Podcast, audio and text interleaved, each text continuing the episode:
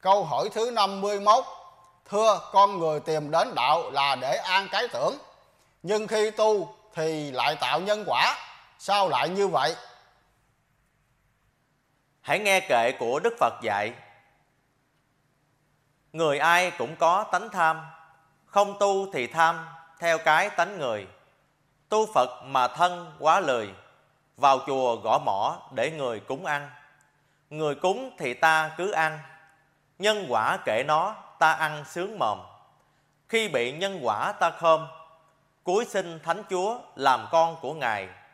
Nhân quả thấy vậy thôi ngay, Vì ta đã được Thánh Ngài giúp ta.